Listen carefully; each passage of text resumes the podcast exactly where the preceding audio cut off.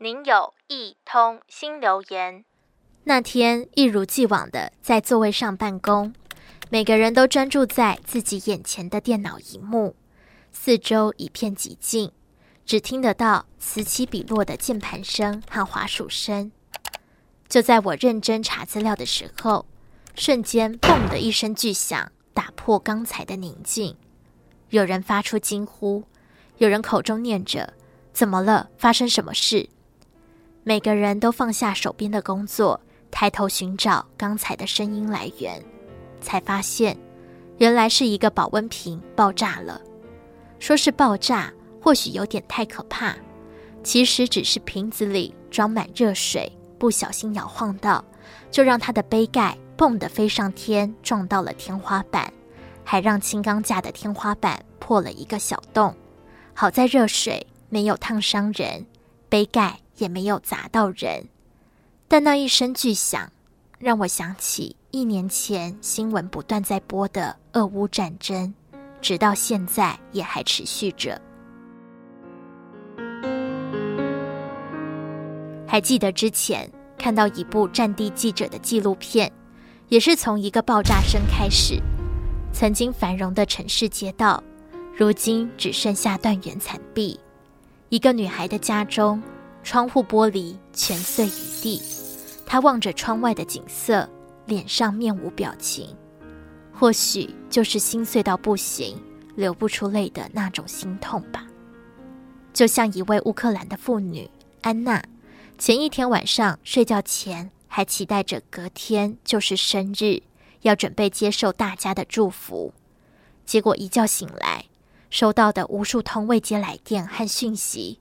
不是生日祝福，而是告诉他战争开打了。那种心情会是什么样的？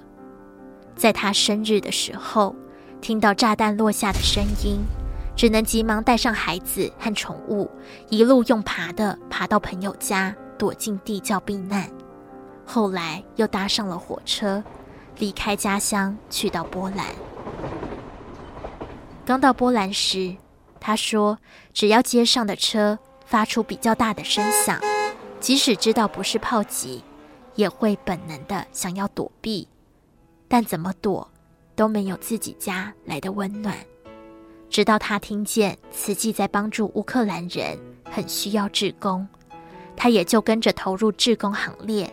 在每一场发放当中，他看见领到物资和购物卡的难民，脸上露出一丝丝的笑容。”让他很感动地说：“波兰或许不是我们的家，但我们好像在这找到了一个家。”这让我想起一句静思语：“布施有三种，给衣食欠缺的人物资，给心灵空虚的人智慧，给恐惧不安的人安宁。”看见安娜穿着志工背心，手中拿着给难民的购物卡，或许正是因为付出。才让他的脸上也露出了甜美的笑容，让内心获得平静和智慧。曾以为战争的画面只会出现在历史课本上的我，无法想象战争发生时我会怎么做。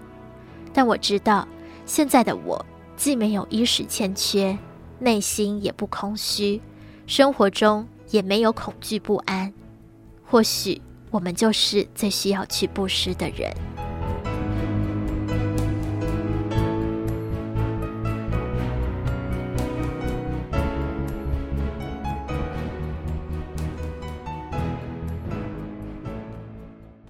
您的留言已完成，如有其他心情留言，请到多用心 FB 或是多用心 Podcast 进行留言。下次见。